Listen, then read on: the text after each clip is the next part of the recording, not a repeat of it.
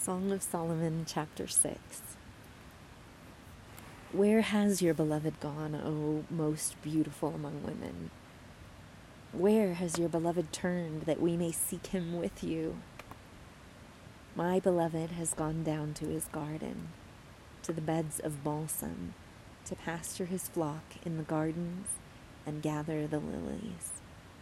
I am my beloved's, and my beloved is mine. He who pastures his flock among the lilies.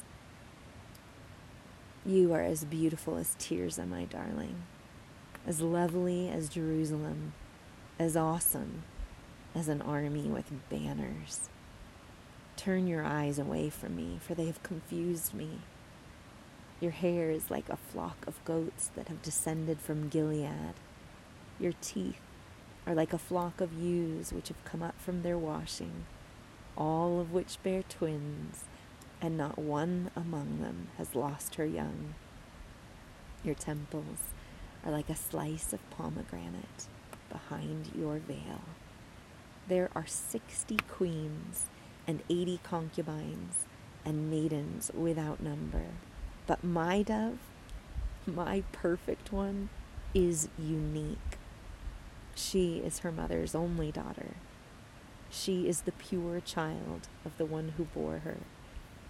The maidens saw her and call her blessed, the queens and the concubines also, and they praised her, saying, Who is this that grows like the dawn, as beautiful as the full moon, as pure as the sun? as awesome as an army with banners. I went down to the orchard of nut trees to see the blossoms of the valley, to see whether the vine had budded or the pomegranates had bloomed. Before I was aware, my soul set me over the chariots of my noble people. Come back. Come back, O Shulammite. Come back Come back that we may gaze at you. Why should you gaze at the Shulammite as at the dance of the two companies?